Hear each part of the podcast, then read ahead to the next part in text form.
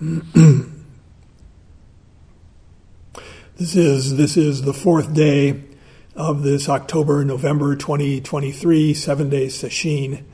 We're going to spend one more day with Maurine Stuart, uh, reading from the book Subtle Sound: The Zen Teachings of Maurine Stuart, edited by Roko Sherry Chayat.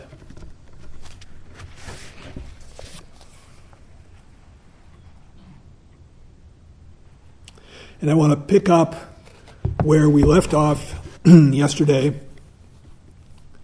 This is uh, from a talk entitled Breathing In, Breathing Out.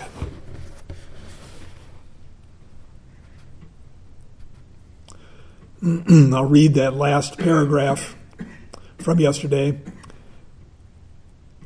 All our teachers, Dogen Zenji, Rinzai Zenji, all these wonderful teachers of ours, are all saying the same thing to us turn the light on and return to the source where we have always been. How do we do this? We maintain our thunderous silence, letting go of all words and thoughts, all grasping, all rejection, not holding on to any experience, whether wonderful or awful. We let it go. We are here to wake up to what we have been from the very beginning.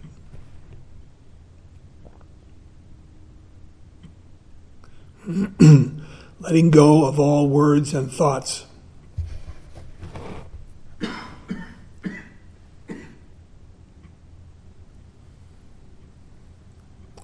Last uh, evening, Kanji talked about a Tibetan practice in which we can recognize our predilection, our addiction to our own voice, whether it's speaking out loud or talking in our head. Speaking for myself, it's so addictive, so hard to uh, notice in time, let it go, return to silence. So worthwhile to do changes everything when we cut our attachment, even if only a little bit. So almost everything we do is gradual, the product of repetition, faithful, faithful practice.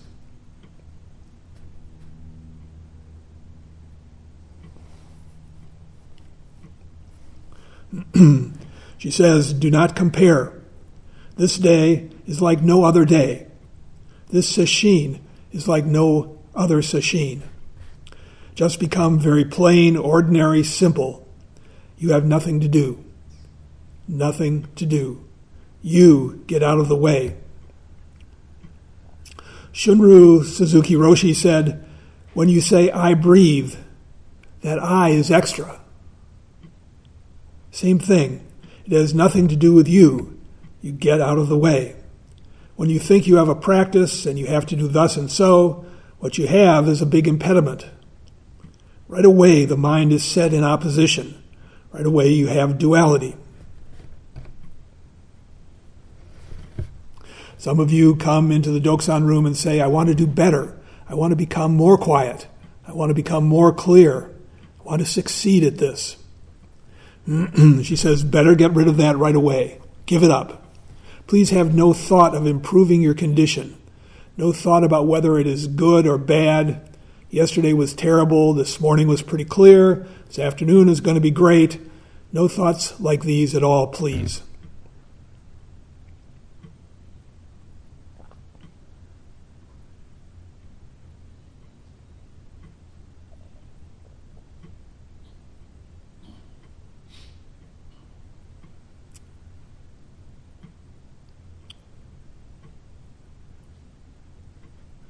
Just interest in the mind, in seeing what's there.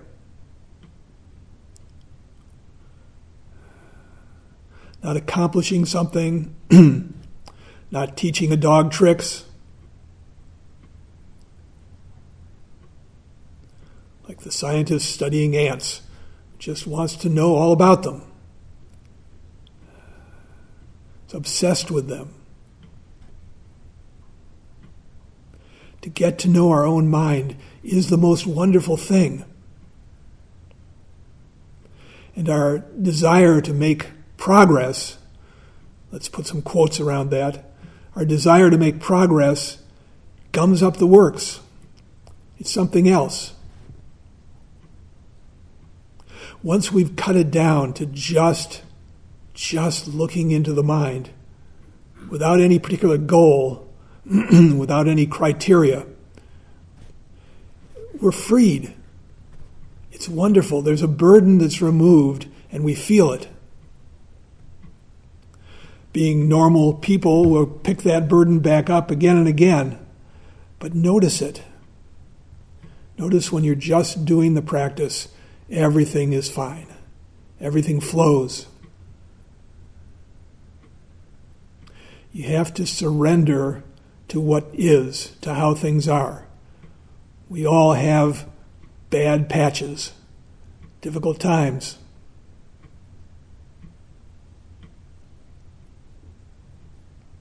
Don't be a whiny child. I don't want this now.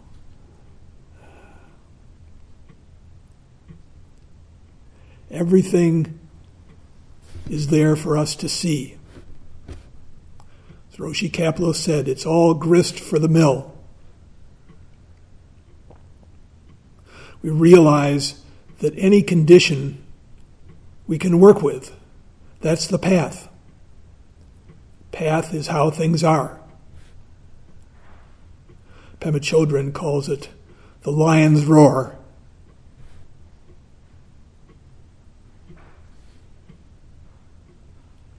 Giving up our insistence that things be the way we think they should be.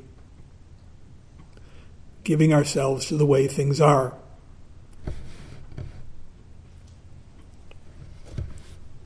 She says, When you come to see me in the interview room, we do speak together about what your condition is, what is happening, of course.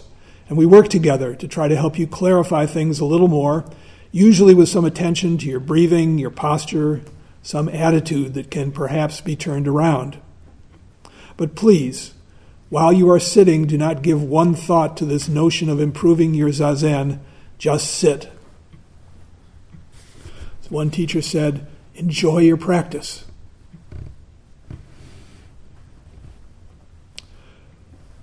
She says if we don't make these distinctions, if we do not get involved in holding on to these ups and downs, but just let them exist, like our in breaths and out breaths, then we may have a taste of something.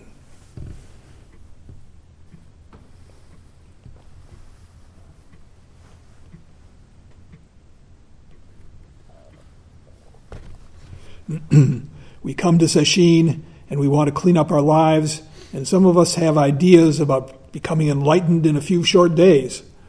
But in seeking to become one with Buddha, there is separation. We are enlightened from the very beginning. Believe this. We are all enlightened from the very beginning. Have faith in this, and your practice will go all by itself. Have faith in this Buddha mind.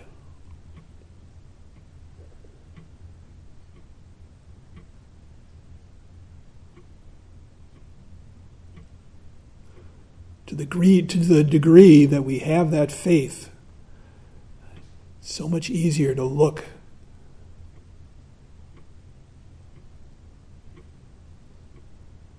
What is this Buddha mind? It's with me every minute, every hour of the day and night.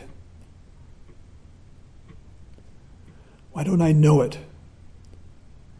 Why don't I know it more intimately?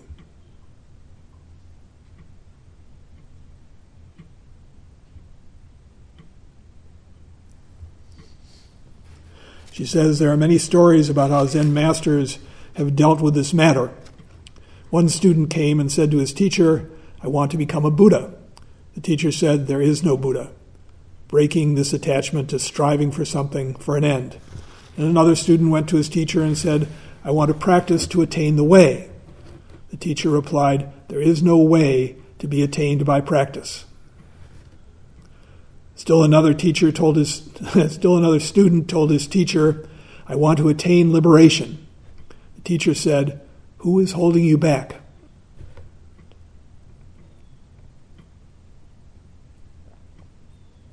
And a student who was very full of flowery thoughts, which I hear quite often in my interview room, said, I have heard it said that Shakyamuni Buddha left home, practiced for many years, and attained enlightenment.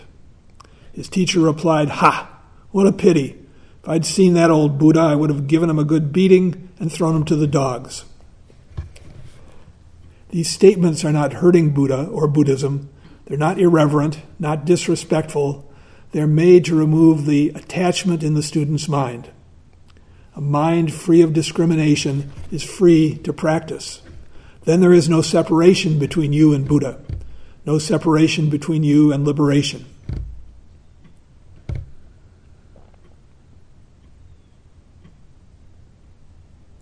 This practice of ours is to be in tune with the natural way so that our true nature can show itself. Just to practice according to the teaching given us by Buddha and not to think about whether we are successful or not. That is our way. Can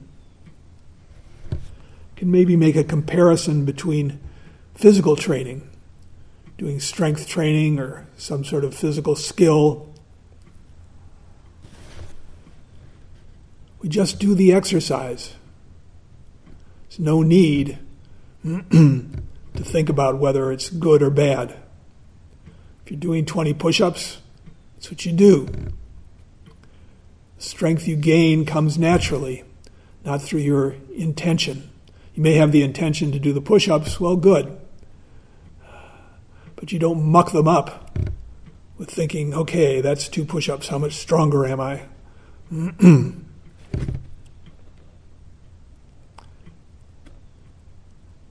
Someone came to me, she says, and said in disbelief, this is spiritual practice, sitting on a cushion and counting from 1 to 10.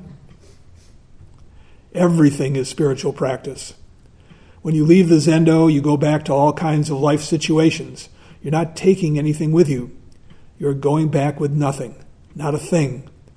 You're going back, however, to respond to whatever your life situation is vividly. This is what our practice is about. Some people are doing koan study. It's not what you say to me in your response, it's how you respond. How do you respond to your life? Don't take anything with you. Then there's just this cleared up mind that responds to whatever is asked of you. Those of you who are doing this strange spiritual practice of counting your breaths are discovering that it's exceedingly wonderful. It is incomparably the best way to take us into the ocean of samadhi, one pointed concentration. Just counting. It's difficult to do, to count from 1 to 10 again and again. To reach a unified, single minded state, this method has been used for generation after generation after generation. When you begin counting, there are many thoughts. Thoughts come in and thoughts go out. And eventually the counting takes over and you're deeply engaged in vast what? What? And then just naturally counting stops and you're just watching the breath, breathing the in breath, breathing the out breath. Then even that falls off and you're just purely being. The thought of practicing Zen is gone.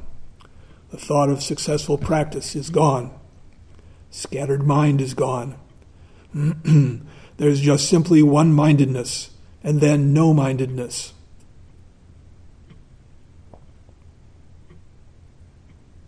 Not seeking or striving or getting, just counting, just breathing, just being, just this.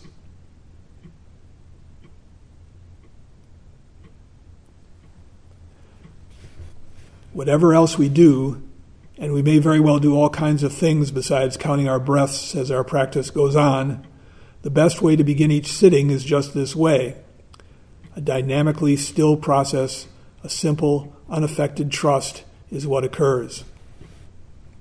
This is something you can do, uh, especially if you find yourself sitting down in a state of distraction, uh, if you're working on a koan, if it's not clear in the mind, you can count the breath for a little bit. I was told that Yasutani Roshi used to do this.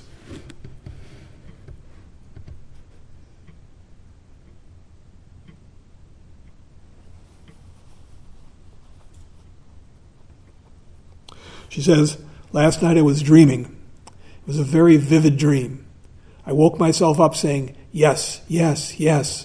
Oh, yes, yes, yes.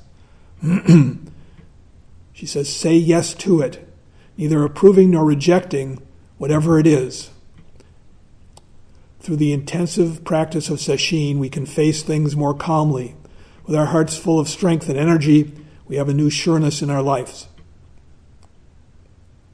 We feel lifted out of the ego self that says, I, me, my, I, me, my, all the time. We feel freer to live in wholeness, not some split, childish, childish self. if you can't if you can't say yes, at least notice that you're saying no. Understand that. And later on, you may be able to say yes to whatever it is. Could almost sum Zen practice up, say the practice of saying yes. Whatever's here, whatever's in front of us, everything as it arises.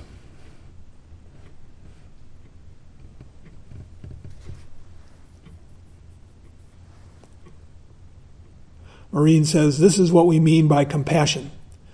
Being really present with everything, giving ourselves up completely, is compassion. Doing our work as we are asked to do it, cleanly, quietly, inconspicuously, is compassion. The two great underpinnings of Buddhism are karuna and prajna, compassion and wisdom. Prajna without karuna is cold. We must be careful that in our Zen practice, in our searching for wisdom, we do not overlook the other side. and compassion without wisdom may result in sentimentality, something that is too soft, too mushy, something that needs more backbone. Traditionally, on the altar in Zen temples are two figures.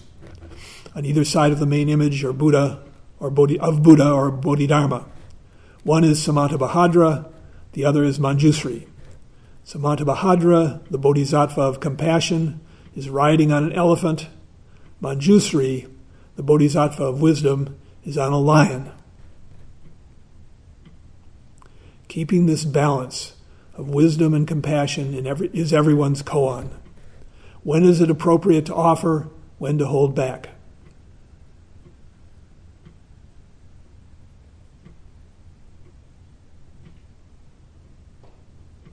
With our ordinary minds, we carry out the subtle action of inaction, returning to whatever our life's work is, getting up in the morning, putting on our clothes, washing our face, going to work, coming back from work, walking downstairs.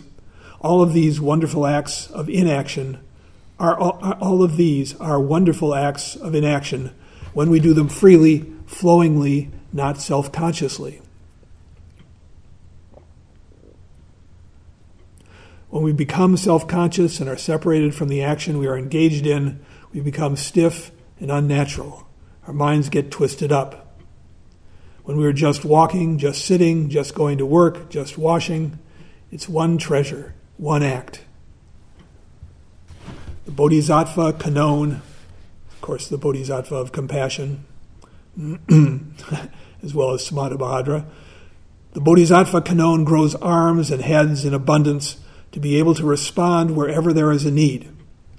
This bodhisattva spirit in each of us bows down in humble gratitude as we become freer, more awake, and aware of what it means to be a true friend.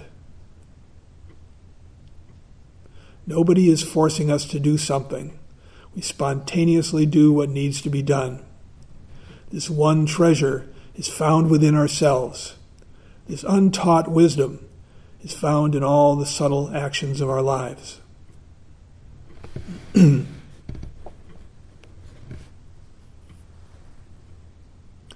course, it starts when we say yes.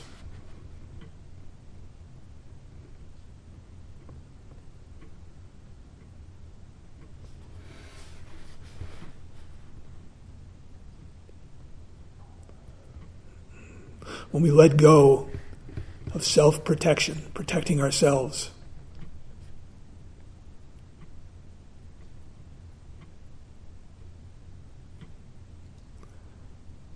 How can we help other people if we're not if we're afraid to open?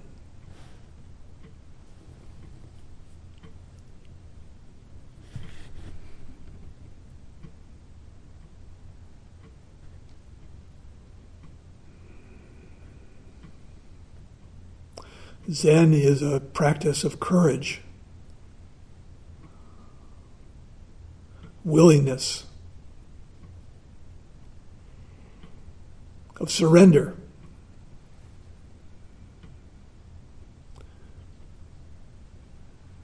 We have all those qualities. Gradually, gradually, they emerge. People change. We will too.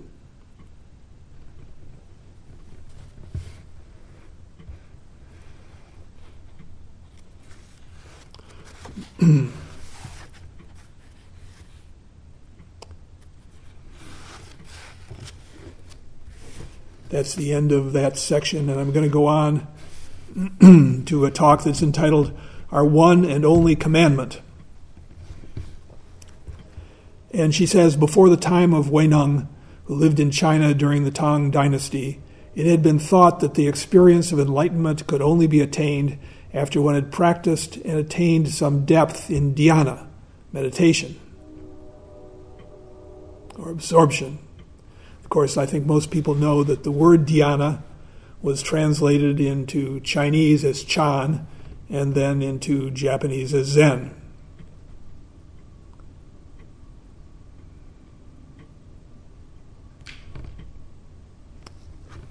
Zen really is absorption. Um, it's a little quote from Yamada Roshi.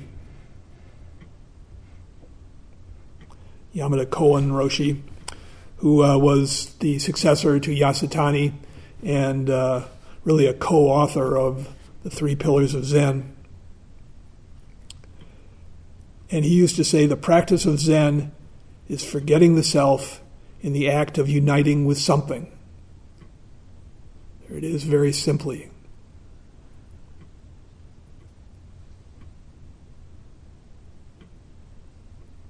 Merging. In our practice, there's a lot of different things, ways that we can find to merge with the breath, with the koan, the question.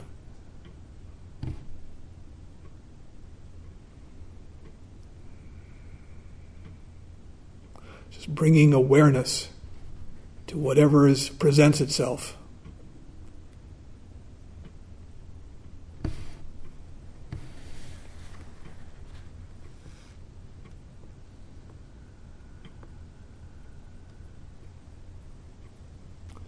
So again, she says it was thought that the experience of enlightenment could only be attained after one had practiced and attained some depth in dhyana. Perhaps some of us still think that. Wei Neng, however, maintained that prajna, transcendental wisdom, is inseparable from dhyana. Neither can be understood without the other. There are three forms of discipline in our practice. The first is shila, moral precepts against stealing, gossiping, coveting, etc. The second is dhyana or zen, and the third is prajna. Wei said, Weinang said, for true understanding, we must know that dhyana is not different for prajna from prajna, and that prajna is not something attained after practicing Zen. When we, when we are practicing, in this very moment of practicing, Prajna is unfolding itself in every single aspect of our lives sweeping the floor, washing the dishes, cooking the food, everything we do. this was the very original teaching of Wei Neng, and it marked the beginning of true Zen Buddhism. Everything is teaching us, everything is showing us this wonderful Dharma light. All we have to do is open our eyes, open our hearts.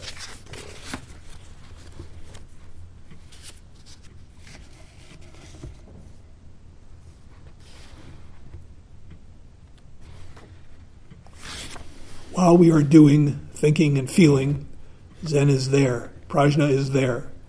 This intuitive mind infuses everything we do. But this is not something about which we can have discursive knowledge. We cannot attain realization of this in that way. This intuitive knowledge comes from our body and our mind. We don't sit here and think about what enlightenment is. To think I must get enlightened is the greatest impediment. To have some degree of enlightenment is wonderful, to think about it is terrible. No knowing is what we do, as in the famous phrase of Bodhidharma. When the emperor of China asked, Who is this who stands before me? Bodhidharma replied, No knowing. in our translation, we say, I don't know. Roshi says the three most famous words in Zen.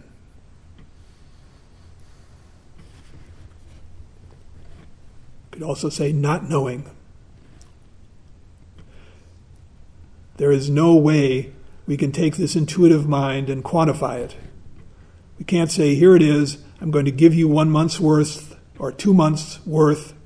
Now we've progressed to six months' worth, and your course is finished. That's not it. We may see it in an instant, or it may take several lifetimes.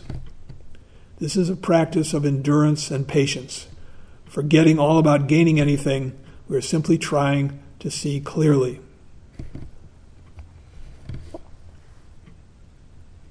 There's a quote uh, attributed to Jesus, not in the Bible, but from some other source, some other scroll. Jesus said, Recognize what is in your sight, and that which is hidden from you will become plain.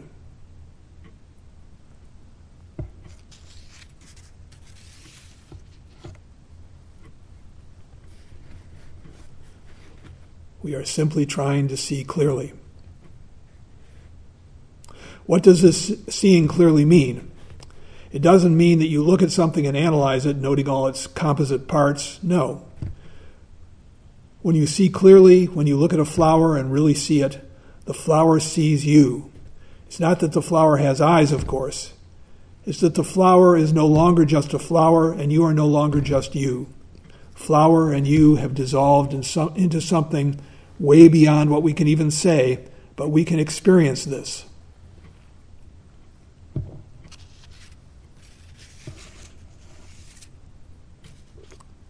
The French philosopher Paul Valéry, died in 1945, said, To see is to forget the name of the things that one sees.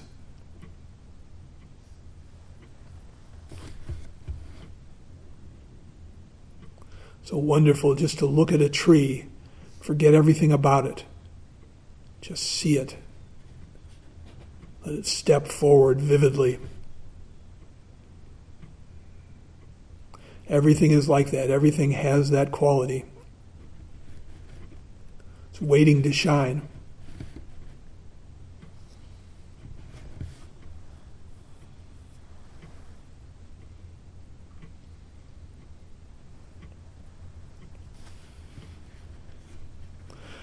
This kind of seeing, she says, this kind of understanding is as isn't, as it isness, as it isness.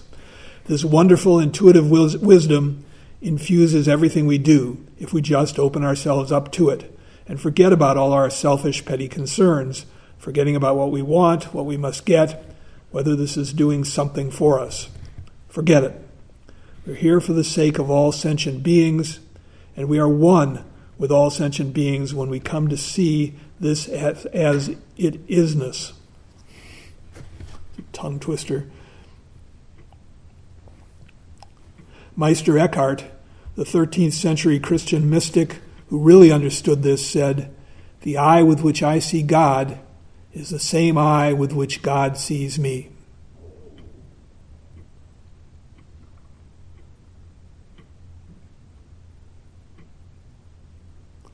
We see all things through the conceptualizing of color and form, and yet we do not see them in their true essence because we separate ourselves from what we see. When we think of something as good or bad, it is our own habit of thought. It's because we have so much attachment to this discriminating mind that we do not experience mu.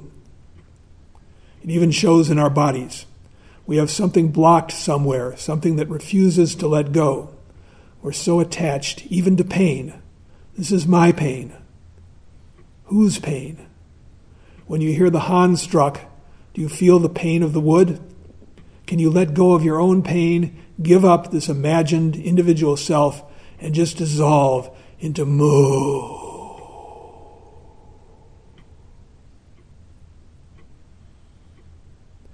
Each of us is sometimes laughing, sometimes crying. We are endlessly thinking of things. What about paying attention to what it is that makes us feel and think this way? We train our minds by looking into them. We just look in, not allowing ourselves to be carried away by our perceptions. We just look into what is going on and ask, where does this come from? We are training ourselves in the practice and study of Buddhism so that our thoughts and emotions do not disturb our true nature mind, so that we can sit imperturbably no matter what.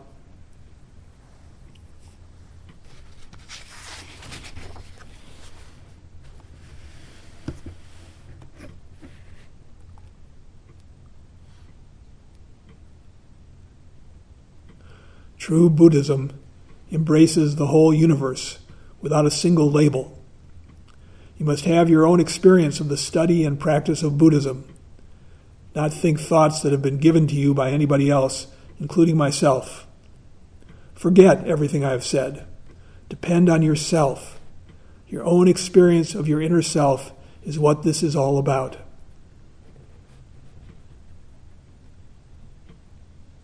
That's it. Turn in. Through clarifying our minds, we can abandon our delusion and enlighten ourselves.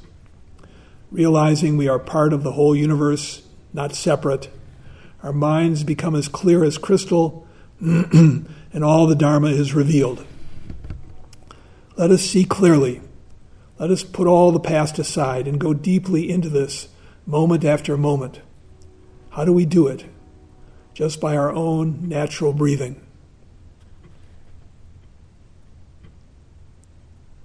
When we inhale, we don't take a great gulp of air, but just a little, just enough. By breathing like this, more air is retained in the lungs, and quite naturally, the breathing slows down. The transition from inhalation to exhalation becomes smoother. Sitting becomes joyful. It is an immeasurable pleasure just to breathe in zazen. It's a really significant transition in breath practice to move from control to enjoyment. In and out, like a gate swinging.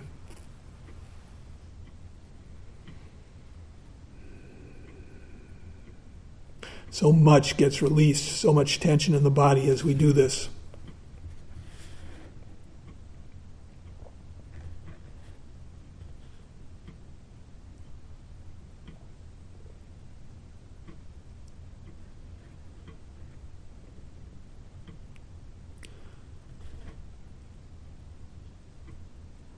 She says, just to breathe, just to see clearly. This is the real meaning of the precepts. To keep the precepts does not mean following a set of rules. It is giving ourselves to a way of life, a path of compassionate action that expresses itself in everything we do.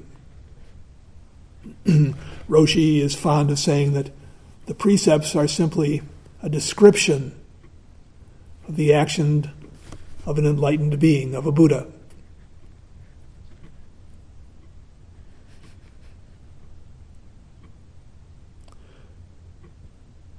She says, Our practice of zazen purifies and warms the mind so that the precepts are not really necessary. However, We have to have certain rules of behavior, of course. We get up in the morning, we wash, we dress mindfully, we straighten our cushions, we pay attention to our posture and our breath. Zen practice itself is a precept, one of them, and at the same time, all of them. Dhyana is prajna. Everything is contained in what we are doing. This is our zazen, and this is our everyday life, every minute. So, the power of this practice we are engaged in helps us keep the precepts without self consciously trying to follow a set of rules. If we try to do it, if we think about it, if we read the list of precepts every morning and say, now I mustn't do this and I mustn't do that, it doesn't work. Still, would recommend one take a look at the precepts. you may notice an area where you need improvement. but I take her point, which our, our enlightened behavior comes spontaneously, not rigidly. She says if it comes from the hara, from the intuitive wisdom mind, then it can be done. We can control ourselves very well when we are without any idea of controlling at all. There's nothing to do, there's nothing to control, nothing to follow. Without trying to do something, we simply practice in the same way as when we are hungry, we eat. When we are tired, we rest. The precepts are not some rigid formulation outside ourselves. There are a few Buddhist sects in which very strict precepts are observed. Some Buddhist monks could not come here because I am a woman. They could not come near a woman, let alone shake hands with her.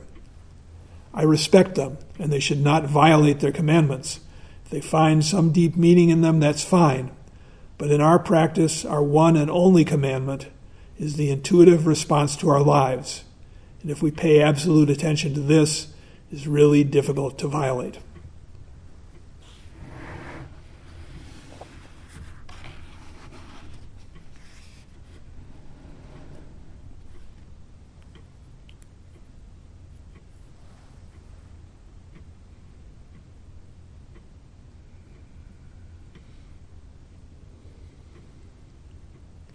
Things work out. Things shift and change.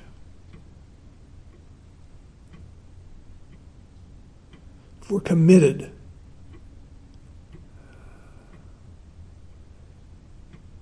it's mysterious how things can work for us. We really step in with both feet. We don't have one foot out the door in the back hall ready to leave.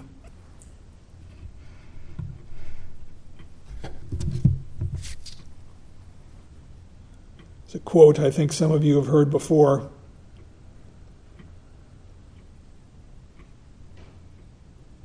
It's uh, from a man named William Hutchison Murray. He says, Until one is committed, there is hesitancy, the chance to draw back, always ineffectiveness.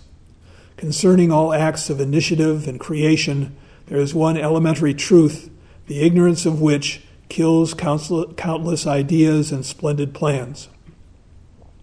That the moment one definitely commits oneself, then providence moves too. All sorts of things occur to help one that would never otherwise have occurred. A whole stream of events issues from the decision, raising in one's favor all manner of unforeseen incidents and meetings and material assistance which no man could have dreamt would have come his way. I have a deep respect, learned a deep respect for one of Goethe's couplets. Whatever you can do or dream you can, begin it. Boldness has genius, power, and magic in it. Think of the commitment that Roshi Kapleau made when he went to Japan.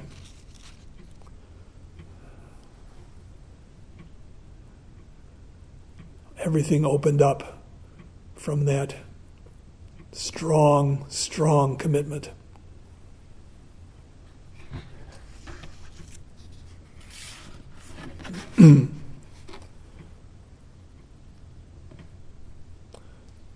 All right, time is up. We'll stop and recite the four vows.